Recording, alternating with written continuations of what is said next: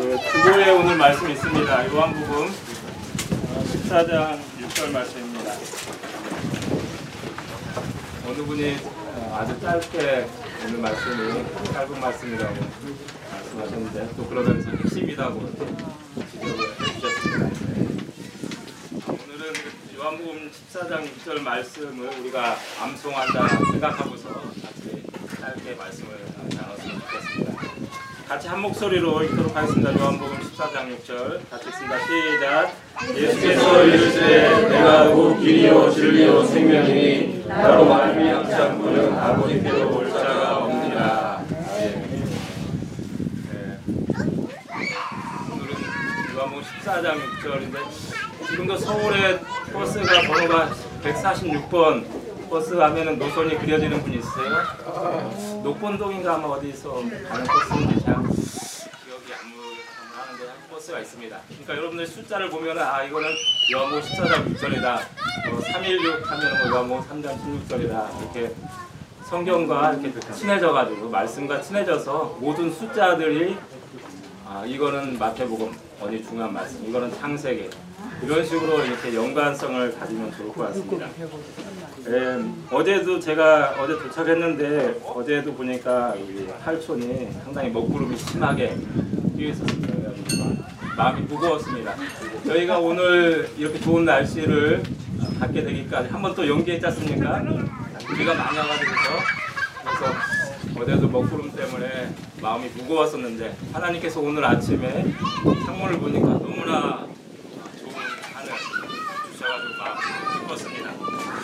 사람 마음이 계속해서 환경에 영향을 받아가지고 조금만 어쩌면은 근데 다운되기도 하고 무겁고 힘들고 짜증나고 그러게 또 두렵기도 하고 그러다가 또 뭐가 조금만 좋아지면 어디서 누가 뭐, 뭐 한국에서 돈을 갖다 얼마 붙여줬다 그런 게 어떻습니까? 금세 또 마음이 좋아지죠. 아, 힘들었다가 그래 하나님이 나를 사랑하시나 봐. 아, 이게 뭐 이, 이게 뭐 이렇게 오르락 그러니까 아까 조금 전에 이제 그 선생님이 기도하는 것처럼 또 올 때 너무 좋을 때도 또 하나님으로부터 멀어져요. 그렇다고 또, 또 힘들 때 또 오히려 하나님과 가까워지는 경우도 있고 이게 그래서 도대체 내가 누군가 그걸 갖다 종잡을 수 없어요. 많이 있습니다. 과연 내가 누군가 왜 사는지. 그런데 예수님은 어떻습니까? 예수님은 자기가 누구인가를 정확하게 아시고서 자기 자신을 갖다가 얘기했습니다. 오늘 말씀에서도 예수님이 당신이 누구인가를 우리에게 말씀합니다. 요한복음에는 특별히 예수님이 당신이 누구인가를 일곱 번에 걸쳐서 얘기합니다. 나는 누구이다. 혹시 생각나는 말씀 있으세요? 요한복음에서 나는 양입니다. 그렇죠. 예. 또 나는 산포도나무이다. 예. 나는 생명이 또 아, 생명이 여기 어 여기 생명 공부 많이 하셨네요. 다들 삼부 정육 삼부 예 삼부 여기다가 저기 제가 저기 뒤에다가 사실은 얘들 먹으라고 사왔는데 뻥튀기 있어요. 뻥튀기 알아서 다 그 하나씩 드세요 지금. 네, 그래서 두세 개씩 가져가세요. 근데 오늘 말씀은 나는 뭡니까? 길이요 진리요 생명이다. 예 그렇습니다. 예수님은 자기의 정체성이 확실하셨습니다. 내가 누구인가. 내가 너희들에게 예수님의 제자들에게 특별히 예수님께 이 부분에서는 도마가 질문하네요. 도마가 아, 예수님 어디로 가십니까? 어디로 가는지 알지 못하는데 어떻게 합니까? 어떻게 따라갑니까? 이런 식으로 질문했을 때 예수님께서 나는 길이요 진리요 생명이다. 그렇습니다. 우리도 우리 자신이 누구인가에 대한 정체성을 어디서 발견할 수 있습니까? 어떻게 조금만 환경이 바뀌어도 내가 오르락내리락 하고 내가 누구인지를 잘 모르는데 어떻게 어디서 정체성을 찾을 수가 있습니까? 바로 하나님의 말씀을 통해서 예수님과의 만남을 통해서 정체성을 찾을 수 있습니다. 우리는 환경의 변화에 따라서 이렇게 춤을 추는 그런 사람들이 아니에요. 환경이 나를 지배하도록 내버려두는 사람이 아니에요. 그럼 어떤 사람입니까? 그 반대는 뭡니까? 환경을 지배해 나가는 사람이에요. 환경을 만들어가는 사람이에요. 그래서 창세기 일 장에 보면은 땅을 어떻게 하라고 그럽니까? 정복하라. 그리고 어떻게 말합니까? 그 모든 만물을 뭐라고 그럽니까? 다스려라. 너네가 땅에게 정복을 당해가지고서 땅이, 환경이 너를 갖다가 들었다 놨다 하도록 내버려 두지 말고 땅을 정복하라 그럽니다. 환경이 나를 갖다가 그냥 움직여가지고서 우리의 상태를 갖다가 아주 그냥 조그맣게 두렵게 만들기도 하고 어떨 때는 기분이 좋게 만들게 하고 이렇게 주위 사람들, 주위 환경에 좌우되는 사람이 아니라 오히려 주위 환경을 갖다가 만들어가는 사람. 예수님이 바로 그러한 모습을 보여주지 않았습니까? 예수님이 풍랑, 엄청난 바람 여기서 갑자기 지금 좋지요. 야, 오늘 누가 날씨 잡고 이날 만들 어 오늘을 그 야외 예배 날짜를 갖다가 오늘로 정했을까? 야, 정말 잘했다. 근데 갑자기 저기서 뭐 돌풍이 불어가지고서 목구름 치우면 어떻게 됐으면 금세 마음이 누가 오늘 날짜를 갖다가 야외 예배 날짜를 하자는가 도대체. 네. 예수님과 제자들이 갈릴리 바다를 건너갈 때 갑자기 풍랑이 치지 않습니까? 그때 제자들은 다 두려워하는데 예수님은 어떻게 합니까? 환경을 지배하지 않습니까? 잔잔한 순식간에 풍랑이 멈추고 바다가 잔잔해집니다. 이게 바로 하나님께서 처음에 디자인하신 하나님의 형상을 닮은 모습이에요. 근데 아무도 그런 하나님의 형상을 닮은 모습을 아무도 보여주지 못했어요. 아담, 아담과 하하가 뭔가 좀 보여주려고 그러다가 바로 어떻게 됐습니까? 선악과를 까먹고 하나님부터 멀어졌죠. 하나님의 형상을 오히려 잃어버렸죠. 근데 보이지 않는 하나님을 보여주러 오신 분, 하나님의 형상을 닮은 인간이 어떻게 해야 된다는, 어떤 모습이어야 하는가를 갖다가 보여주러 오신 분이 바로 예수님이에요. 예수님은 뭐 모든 자연 환경을 다스리시는 그분으로 오셨어요. 배고파가지고 사람들이 어떻게 하지? 아, 먹을 게 없는데 호떡이 어떻게 했습니까? 오병이어를 통해서 배고픈 사람들을 나타내고 우리가 어떻게 저런 높은 하늘, 나무들, 이 환경을 어떻게 우리가 다스리고 정복해 나갑니까? 이거 말도 안 돼, 이걸. 아니야. 못 믿죠?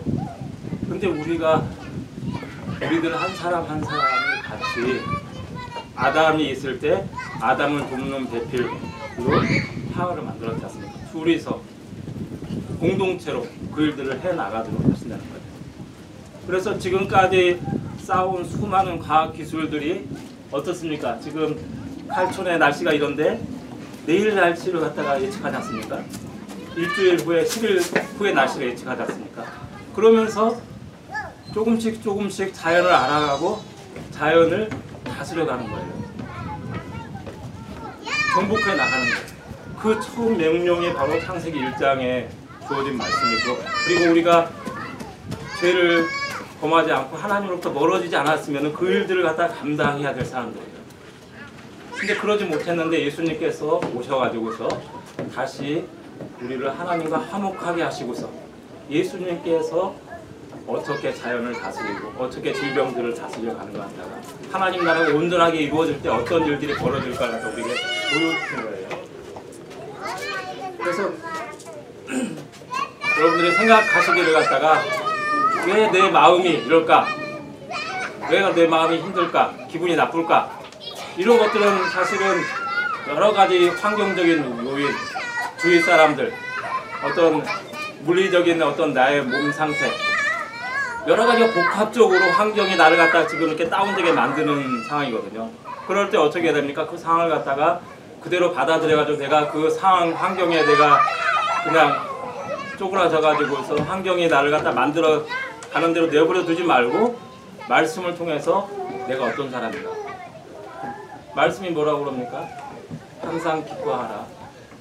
범사에 감사하라. 우리가 어떻게 하나님 내가 이런 상황에서 감사할 수 있습니까? 하나님과 얘기하면서 깊은 대화 가운데 나갈 때 어떻게 됩니까? 내가 생각하지 못했던 감사가 세상 사람들이 줄 수 없는 하나님 나라의 평안이 내 안에 들어옵니다. 그래서 환경이 나를 만드는가 하는 것이 아니라 내가 하나님의 말씀으로 하나님과의 깊은 관계 속에서 나 자신을 갖다가 바른 정체성을 내가 찾고 오히려 환경을 내가 지배하고 만들어가는 사람으로 키워준다는 것입니다. 예수님은 그와 같은 정체성을 가지시고서 예수님이 어떤 분인가, 어떠한 환경에서도 흔들리지 않는 분. 그래서 빌라도가 어떻게 하면 예수님, 내가 너를 죽일 권세도 있고 살릴 권세도 있다. 어떻게 보면 빌라도한테 좀 살려주세요. 빌라도가 예수님이 그러길 바랬어요. 근데 예수님께서는 자기가 가야 할 길 갔다가 그대로 가시는 거예요.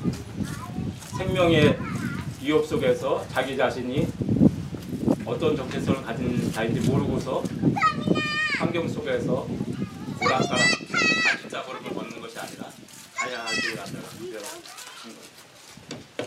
그래서 오늘 말씀에서 예수님께서는 내가 곧 길이요 진리요 생명이다 라고 말씀합니다. 예수님이 길입니다. 오늘 우리 앞에 있는 그 많은 길들, 자연들이 있는데 벌써 이미 아스팔트 길로 만들어져 있어요. 근데 아무도 가지 않는 방향으로 예수님께서 먼저 걸어가셨어요. 예수님 먼저 걸어가시니까 그 뒤에 어떤 게 생깁니까? 길이 생겨나요. 길이.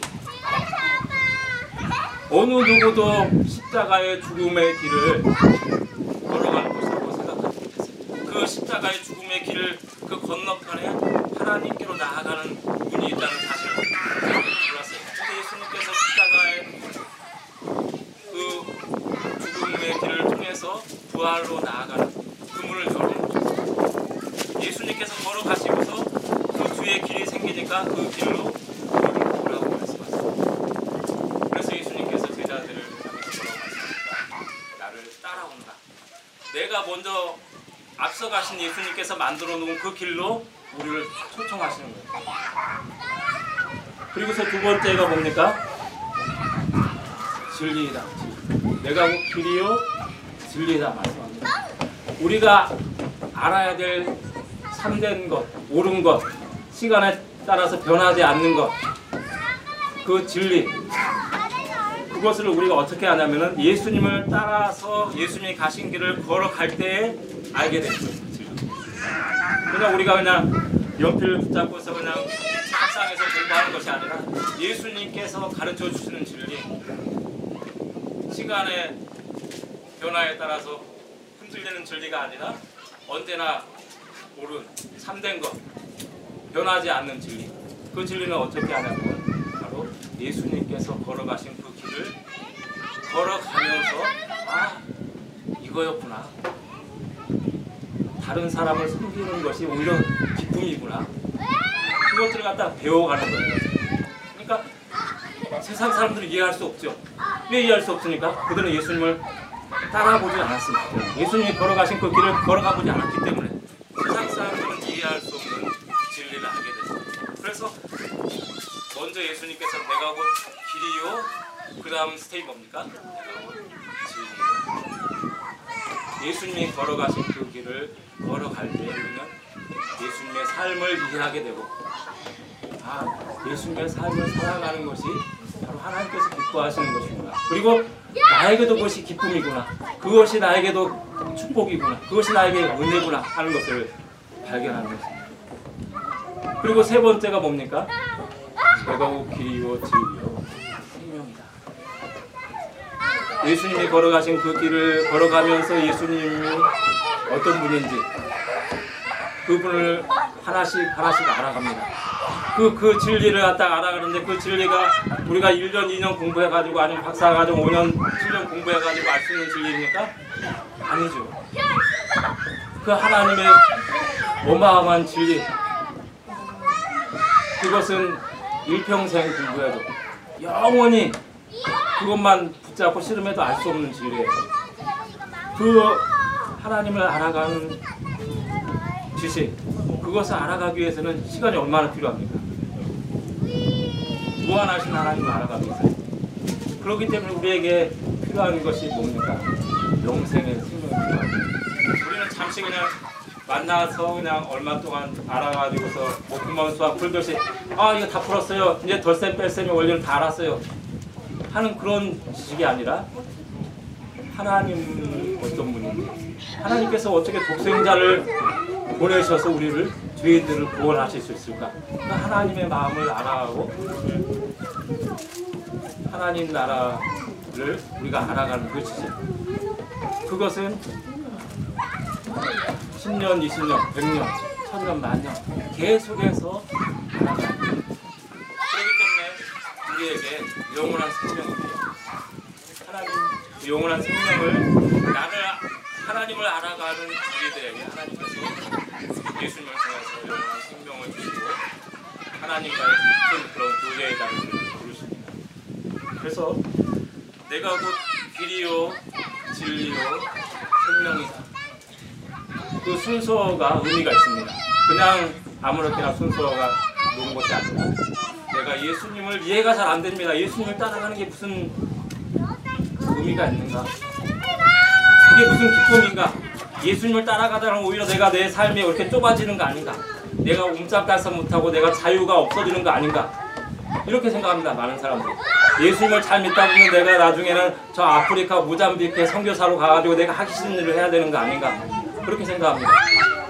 그런데 예수님을 따라가고 예수님을 따라가면서 다른 사람을 섬기고 알아가는 그 기쁨, 그 진리가 우리를 갈싹무사하게 옴짝달싹 못하게 하는 것이 아니라 우리를 어떻게 한다고 합니까? 자유하게 한다. 진리를 알 수 있는 진리가 너희를 자유케 한다. 그래서 예수님을 기르신 예수님, 그분이 잘 지금은 이해가 안 되는 분들이 많이 있을 줄 압니다. 그렇지만은 안 되지만은 그 말씀대로 그 말씀을 믿고서, 그리고 수많은 믿음의 선배들이 증인으로 있지 않습니까? 증인으로. 왜 저 사람들은 하나님을 믿다가 또 사자굴에 던져졌을까? 그런데도 그곳에서 기뻐할 수, 기뻐했는가? 이해가 안 돼요. 그러지만은 예수님을 내가 믿고서 예수님이 걸어가신 길을 한 발짝 한 발짝 따라갈 때, 아, 그래서 그랬구나. 그래서 저 수많은 믿음의 사람들이 자기의 생명을 내놓고서 까지 예수님을 쫓았구나. 그렇게 여러분들이 예수님을 따라가면서 예수님을 알아가시기 바랍니다. 그럴 때 우리에게 주어지는 것은 무엇입니까? 우리에게 영원한 생명이 주어진다는 것입니다. 자연스럽게 되는 영생을 얻기 위해서 내가 예수님을 믿는 것이 아니라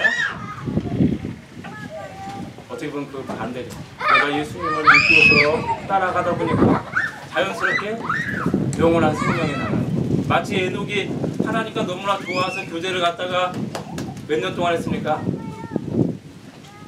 삼백 년이요? 삼백 년 동안 교제하다 보니까 어느 순간 하나님 나라로 옮겨지고, 오늘 말씀 요한복음 십사 장 육 절 말씀 같이 한번 다시 읽고서 마치도록 하겠습니다. 같이 읽습니다. 시작. 예수께서 이르시되 내가 곧 길이요 진리요 생명이니 나로 말미암지 않고는 아버지께로 올 자가 없느니라. 같이 기도하겠습니다. 기도할 때요, 주님, 내가 주님을 잘 이해하지 못하지만은 여기 공동체 구역 식구들 가운데 아 저렇게 어떻게 하나님 믿으면서 기뻐할 수 있을까? 저런 사람들 보니까 나도 한번 예수님을 믿어보겠다. 예수님 걸어가신 길을 한번 내가 따라가 보겠습니다. 그런 결단을 하시기 바랍니다. 그렇게 마음을 갖다가 예수님께 어, 얘기하시기 바랍니다. 내가 예수님을 한번 따라보, 따라가 보겠습니다. 그리고서 내가 예수님을 따를 때 주님께서 진리를 알게 하시고 진리가 주는 그 자유함을 누리게 하신다고 그러는데, 그 진리를 발견하게 하시고 참된 것이 무엇인가를 알아가게 하나님 은혜를 내려주십시오. 그리고 하나님의 생명에 참여하는 자로 나를 이끌어 주십시오 라고 한번 기도하는 시간을 잠깐 갖도록 하겠습니다. 주님 감사합니다.